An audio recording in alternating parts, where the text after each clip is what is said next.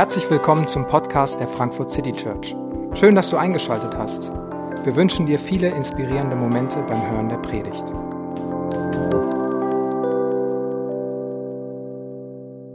Hallo, guten Morgen. Ich bekomme das Zeichen dass mein Mikrofon funktioniert. Äh, was ihr nicht mitbekommt, ist, dass die Technik sich gerade furchtbar ein abgeschwitzt hat, weil gerade gar nichts funktioniert hat. Aber sie haben es sehr gut gemacht. Tipptopp. Äh, guten Morgen. äh, schön, schön, dass du, schön, dass ihr hier seid. Wir starten eine neue Predigtreihe, die heißt Anders. Und ich möchte diese Reihe und diese Startpredigt damit beginnen. Warum machen wir eigentlich die Reihe? Also warum machen wir die Reihe? Warum machen wir die jetzt? Was ist der Gedanke hinter dieser Predigtreihe anders? Und ich möchte versuchen, das durch die Predigt ein bisschen aufzubauen, aber ich möchte da anfangen bei einem ganz simplen Statement, das uns auch prägt. Frankfurt City Church, Kirche für die Stadt. Wenn ihr reingekommen seid, habt ihr es vielleicht an Logos gelesen, ihr habt es auf der Website vielleicht schon mal gesehen oder schon mehrfach gehört, wenn ihr hier seid. Und ich fände es mal ganz interessant, wenn mir jeden fragen würden, was heißt das denn konkret? Und mal aufschreiben würden, was wir uns darunter vorstellen. Was bedeutet das für jeden von uns?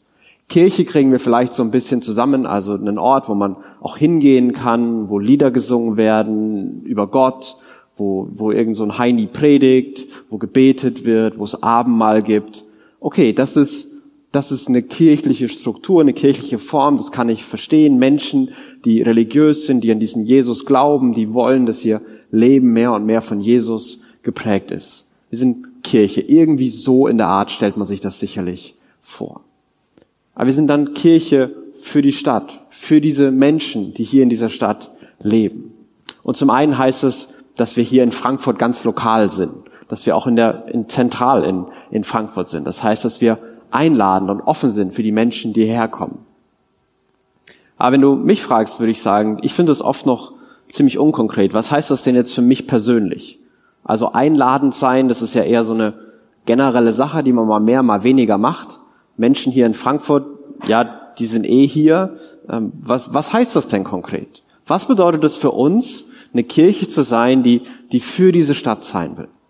Ich weiß nicht, ob du dir die Fragen schon mal gestellt hast. Wenn nicht, dann hoffe ich, dass du sie dir äh, jetzt stellst. Und für mich ist da eine, eine Anfang, okay, wie können wir das hier überhaupt für die Menschen sein? Das sind, ist für mich in zwei simple Fragen runtergebrochen, nämlich, was, was haben wir und was brauchen die Menschen hier? Also was haben wir denn dieser Stadt zu geben, wenn wir für diese Stadt sein wollen? Was braucht die denn eigentlich von uns? Warum ist es denn wichtig, dass wir hier sind? Was haben wir, was die tatsächlich auch haben wollen? Oder sagen wir das einfach und wollen allen irgendwas aufstülpen und zu irgendwas zwingen, was eigentlich gar keiner braucht hier in der Gegend? Was haben wir und was wollen wir weitergeben? Und eine, eine große Idee, die, die mich prägt und die uns prägt, und das sind Zitate, die hast du bestimmt schon mal gehört, äh, aber die sind so wertvoll, zu, äh, sich daran zu erinnern, dass ich sie einfach immer wieder mal sage.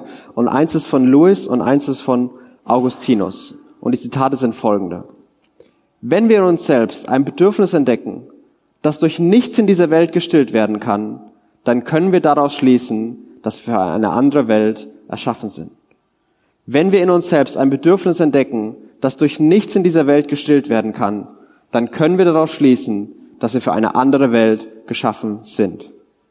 Und Augustinus schreibt, zu dir hin, o oh Gott, hast du uns erschaffen, und unruhig ist unser Herz, bis es ruht in dir.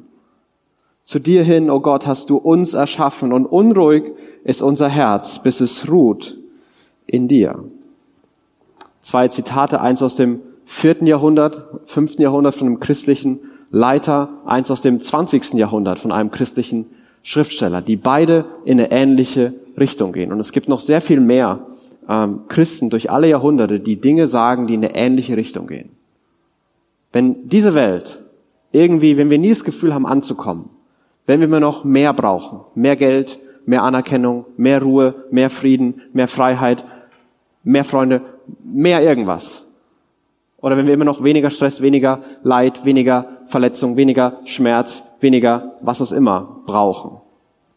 Sagt Lewis, vielleicht sollten wir irgendwann anfangen zu denken, dass nicht noch mehr, noch mehr, noch mehr oder noch weniger, noch weniger, noch weniger die Lösung ist. So vielleicht sollten wir mal nach was ganz anderem suchen. Vielleicht ist das gar nicht auf dem Weg zu finden, den wir bisher gehen. Augustinus, der ein wildes Leben gelebt hat, der alles ausprobiert hat, was man damals ausprobieren konnte, schreibt es als Fazit seines Lebens. Das ist ein Satz, den er seiner Biografie, seiner Autobiografie voranstellt. Dass er unruhig ist.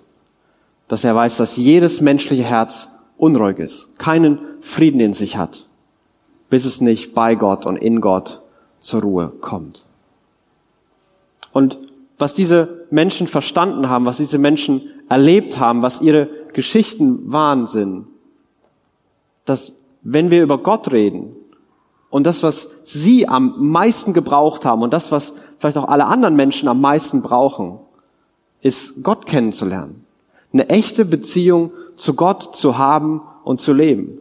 Für Augustinus hat der, der Frieden und die Ruhe und das Ankommen im Leben angefangen, als er in dieser echten Beziehung zu Jesus stand. C.S. Lewis, der auch atheistisch aufgewachsen ist, für ihn kann, er kommt irgendwann an sein Leben, dass er sagen kann, ich habe gelernt, dass nichts in dieser Welt mich erfüllt und die einzige Erklärung ist, dass ich für was gemacht bin, dass in mir eine Sehnsucht ist, die viel größer ist als alles, was hier um mich ist. Und die, die Kernaussagen hinter all dem sind, dass jeder Mensch, das größte Bedürfnis von jedem Menschen ist nicht mehr oder weniger von irgendwas. Und das größte Bedürfnis von jedem Menschen ist Gott kennenzulernen. Das haben Christen von Anfang an immer geglaubt. Und das ist meine feste Überzeugung.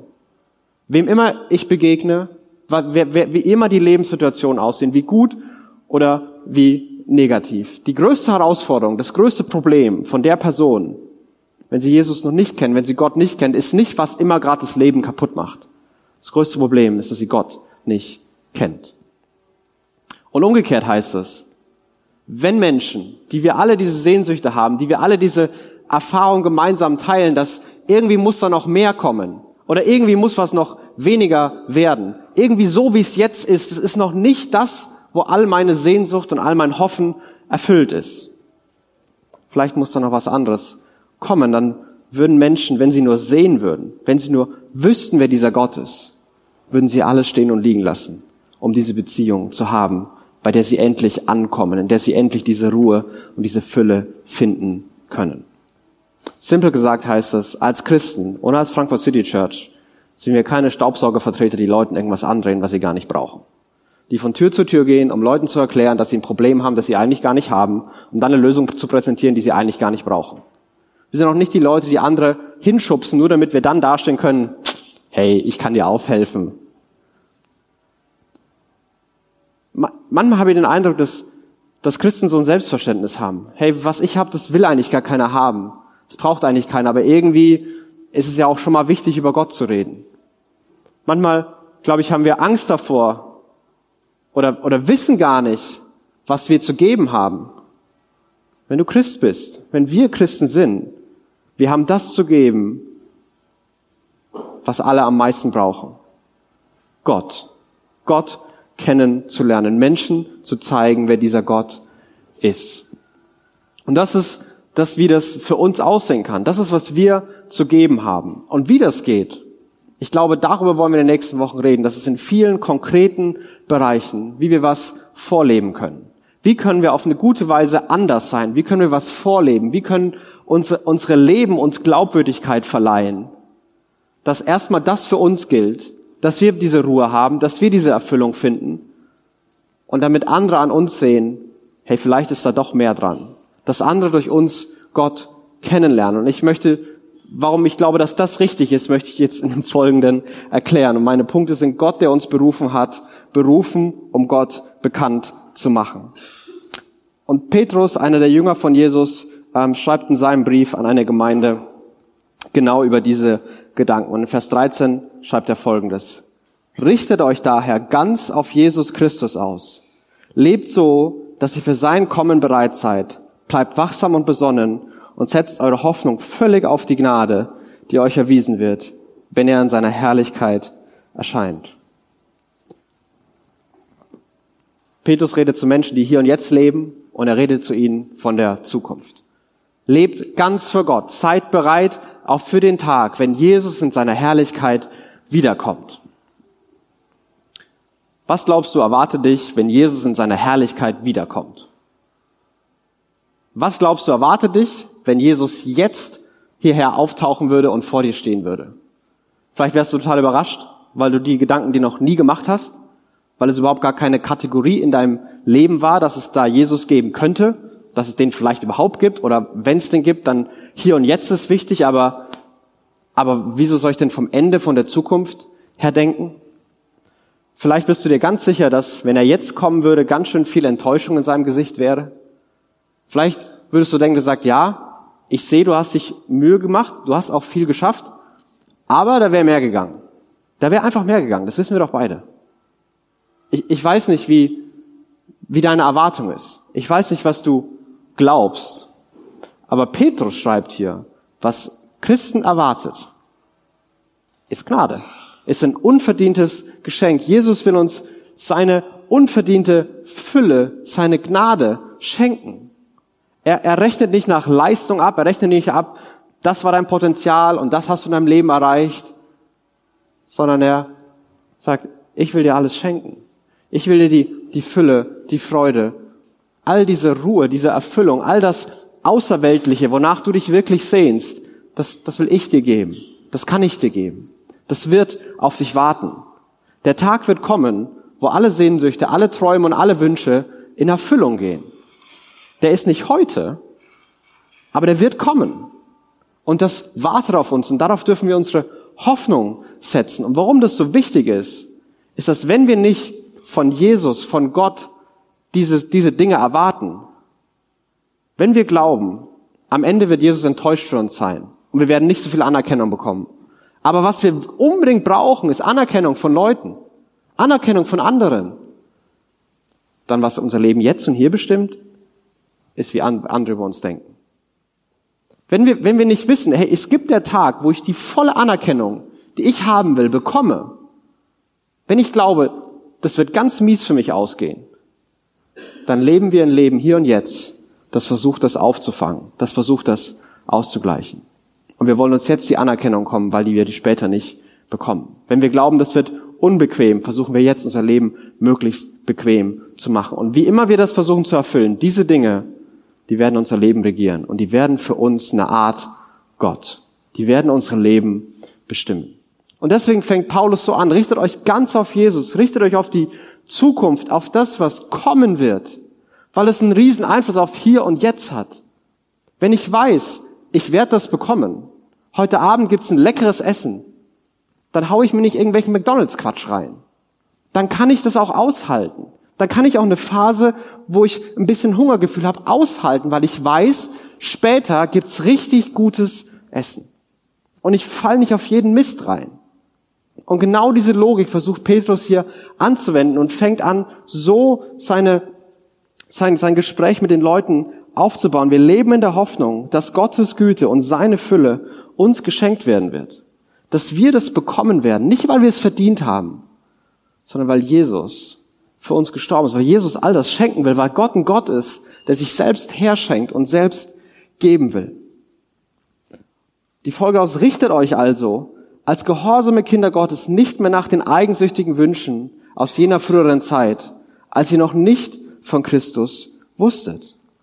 Das ist quasi die andere Seite Medaille. So, richtet euch ganz auf Jesus und eben nicht mehr auf euch selbst, nicht mehr auf eure eigenen Wünsche.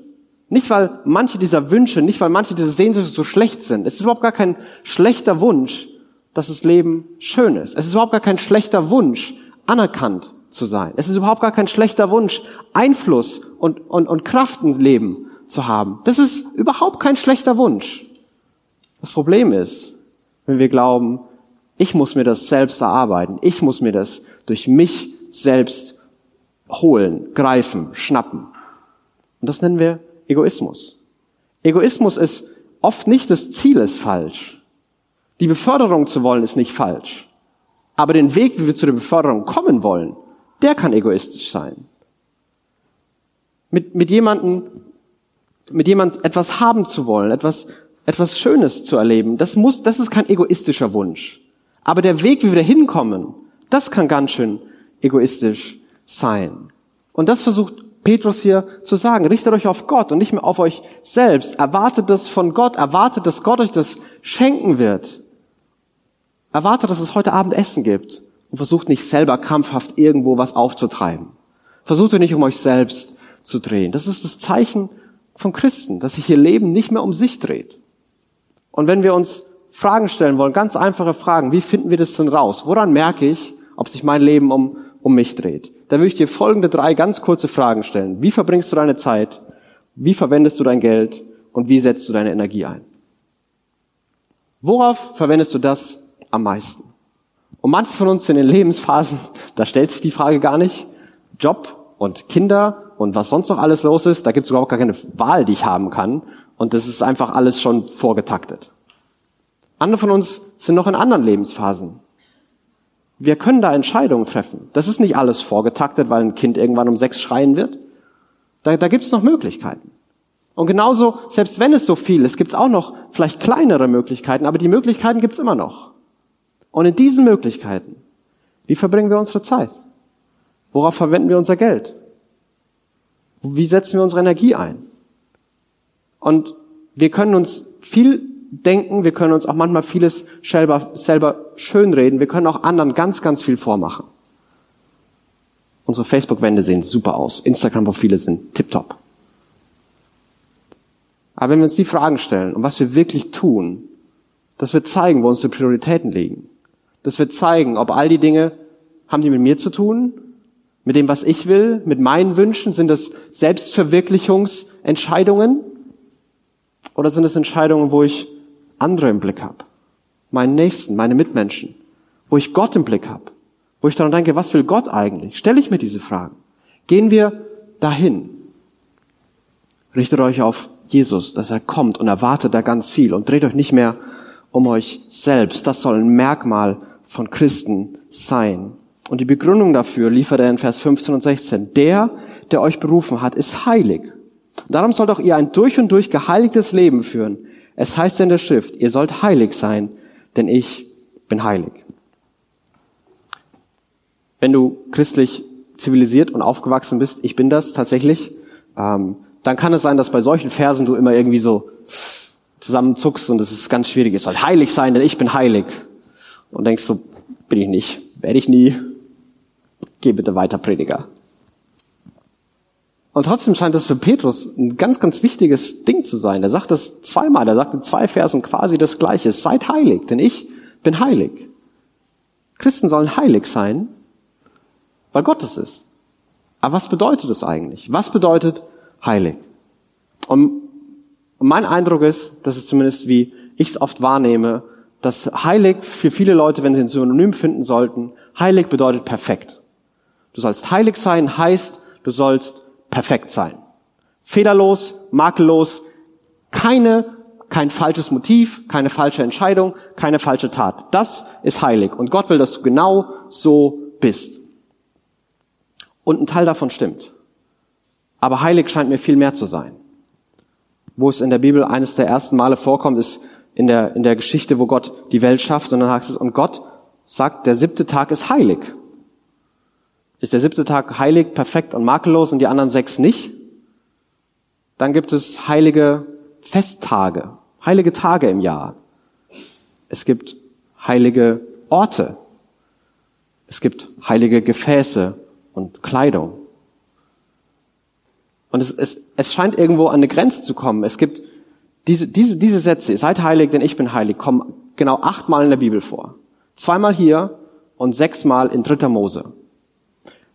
Das äh, weiß wahrscheinlich keiner. Ich habe es auch äh, rausfinden müssen durch äh, die Untersuchung, die ich gemacht habe. Denn dritter Mose ist, haben unabhängige Umfragen bestätigt, mit Sicherheit das langweiligste Buch der Bibel.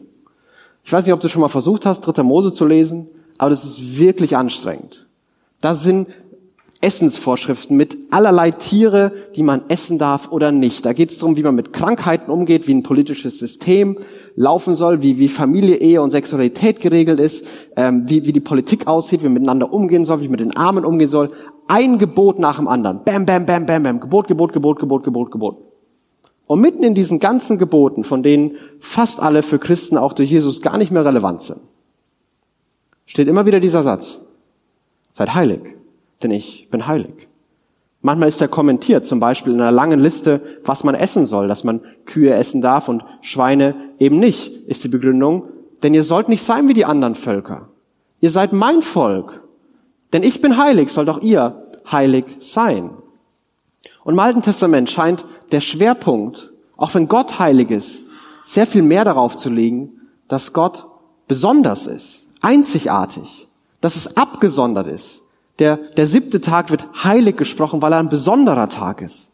An sechs wird gearbeitet, an einem Tag wird geruht. Bestimmte Gefäße sind heilig, weil sie einen ganz besonderen Zweck haben. Nur einen einzigen. Bestimmte Orte, zum Beispiel der Tempel ist heilig. Und in dem Tempel gibt es sogar das Allerheiligste, den allerbesondersten Ort. Abgesondert. Einzigartig. Anders.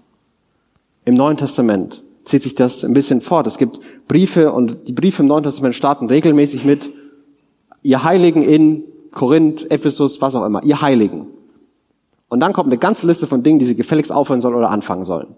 Ihr Heiligen, hört bitte auf, euch zu streiten, hört auf, zu Prostituierten zu gehen, seid mal ein bisschen großzügiger, kümmert euch um die Armen und überhaupt alles muss anders werden.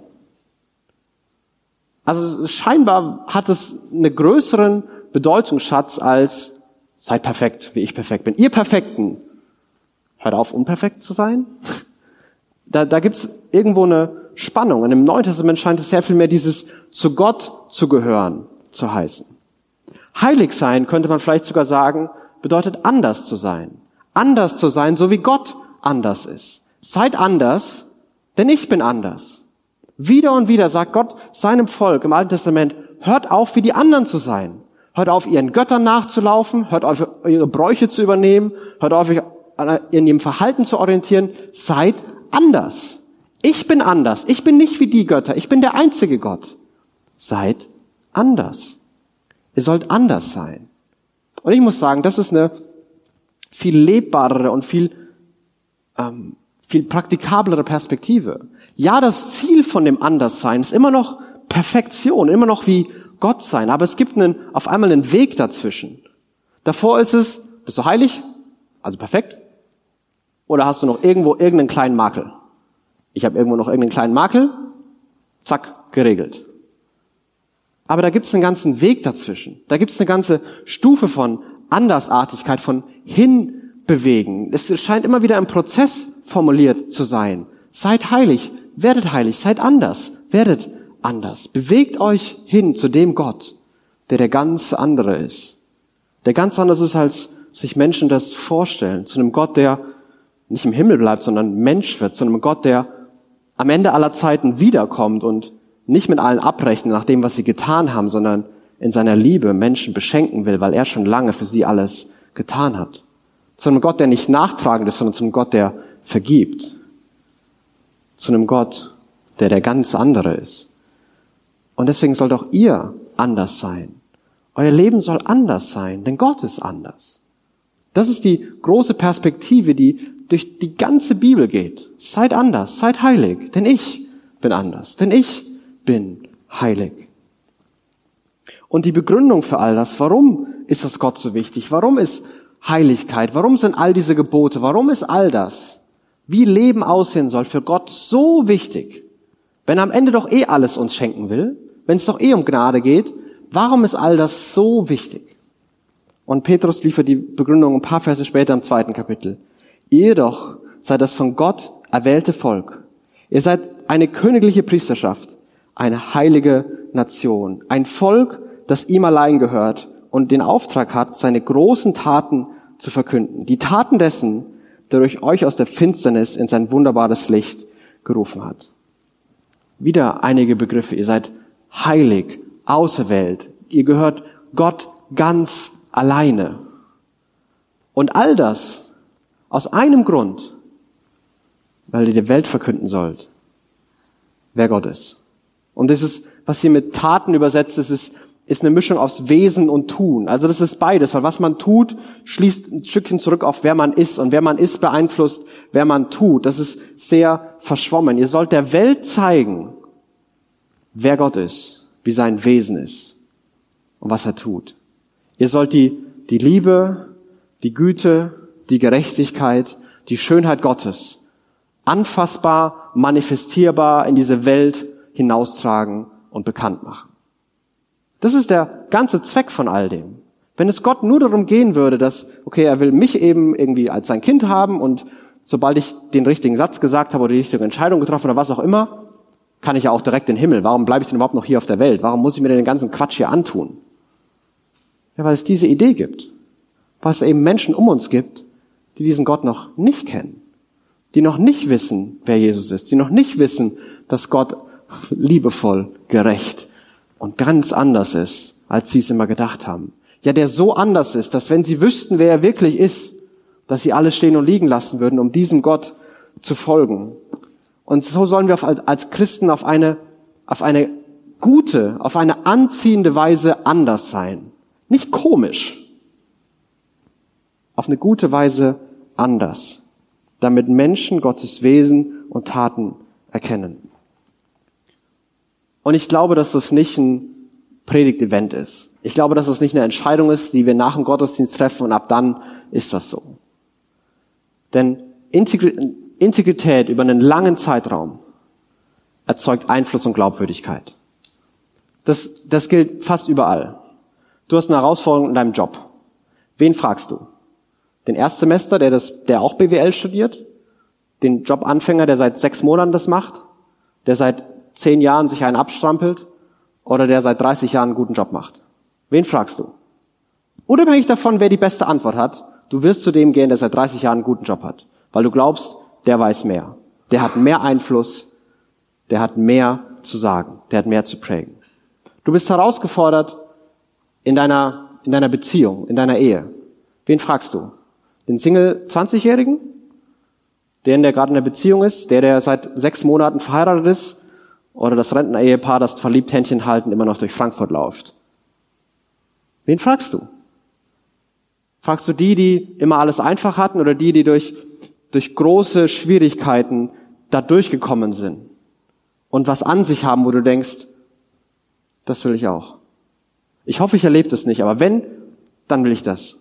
Ich will auch so in meinem Job sein. Ich will auch so eine Ehe haben. Ich will auch so eine Persönlichkeit sein. Ich will auch diese Art Mensch sein. Und ich glaube, das ist manchmal gerade für uns frustrierend, die wir, die wir oft jünger sind, die wir oft anfangen. Hey, wir haben vielleicht super Ideen. Und vielleicht haben wir sogar recht. Aber auf uns hört keiner. Weil wir es aber auch noch nicht über einen langen Zeitraum bewiesen haben. Und wenn wir das leben, wenn wir über, über längere Zeiträume, fünf Jahre, zehn Jahre, zwanzig Jahre, auf eine gute Weise anders sind, dann werden Leute das sehen. Und früher oder später werden Arbeitskollegen, Nachbarn, Familie, Freunde, die werden Fragen haben. Weil früher oder später wird ihr Leben an eine Grenze kommen. Früher oder später werden sie überfordert sein, Leid wird kommen oder sie einfach eine große Unsicherheit. Was auch immer. Das passiert jedem. Und dann wirst du der einflussreichste Mensch in ihrem Leben sein. Dann wirst du der sein, zu dem sie gehen, wenn du über lange Zeit bewiesen hast, du bist auf eine anziehende, gute Weise anders. Und wir wollen in den nächsten Wochen über einige Themen ganz konkret reden. Vielleicht gerade Themen, die für uns besonders herausfordernd sind, da anders zu sein, aber die deswegen auch das größte Bedürfnis für die Menschen um uns oft sind. Wie gehen wir mit Erwartungen und Druck um? Ich erlebe so viele Menschen, die gestresst sind. Hey, wir sind so oft gestresst. Aber wie können wir eine Ruhe entwickeln? und aus einer Ruhe heraus leben, dass andere das sehen und irgendwann Fragen stellen. Freundschaften und Gemeinschaften. Irgendwie sind tausend Menschen um uns und so viele fühlen sich alleine und übersehen. Wie können wir Freundschaften leben? Leben wir Arten von Freundschaften, die ganz anders sind? Die Leute sehen und irgendwann sagen, hey, wie machst du das? Wie geht das? Wie kann ich da hinkommen? Oder über, über Beziehungen, Dating und, und Ehe, da gibt es so viel Verletzungen und viel zu wenig gute Beispiele. Darüber zu sprechen. Über diese konkreten Themen wollen wir sprechen. Wie, was heißt es da für uns konkret anders zu sein? Auf eine gute Weise anders, damit es anziehend für andere ist. Und ich glaube, umso mehr wir das leben, umso mehr wir versuchen, Gott zu folgen und, und so zu leben, wie Gott sich das gedacht hat, werden zwei Dinge passieren. Das eine ist, ich bin da auch am Anfang, aber ich glaube, das ist das beste und erfüllendste Leben, was wir haben können. Denn alles andere wird an Grenzen kommen. Vielleicht bist du noch nicht an der, vielleicht glaubst du es noch nicht, aber jeder Weg, der nicht Gott zum Ziel hat, wird nicht die Erfüllung und nicht die Ruhe und nicht die Freiheit bringen, die wir uns davon versprechen. Wir haben das schon mehrfach ausprobiert, dass andere Wege nicht funktionieren. Bei anderen Wegen glauben wir noch, wir brauchen nur mehr oder weniger. Aber ultimativ, glaube ich, werden wir am Ende unseres Lebens alle sagen, das Einzige, was wirklich erfüllt, ist ein heiliges Leben. Ein Leben, das auf Gott gerichtet ist. Ein Leben, das ganz anders ist. Und wir werden Persönlichkeiten sein. Wir werden Menschen sein, die andere prägen können. Die für andere da sein können. Die echt was zu sagen und die echt was zu geben haben. Die nicht nur drüber reden, weil sie eine tolle Idee haben oder eine tolle Methode haben, sondern weil sie es echt gelebt haben. Und weil ihr Leben ihre Glaubwürdigkeit bedeutet. Und wir alle dürfen da den nächsten Schritt gehen. Wir alle dürfen da weitermachen. Ganz egal, ob wir gerade erst anfangen und viele Gedanken neu sind. Vielleicht haben wir auch schon viel geschafft und haben auch schon viel an Glaubwürdigkeit uns erarbeitet. Vielleicht aber auch stehen wir gerade da und denken,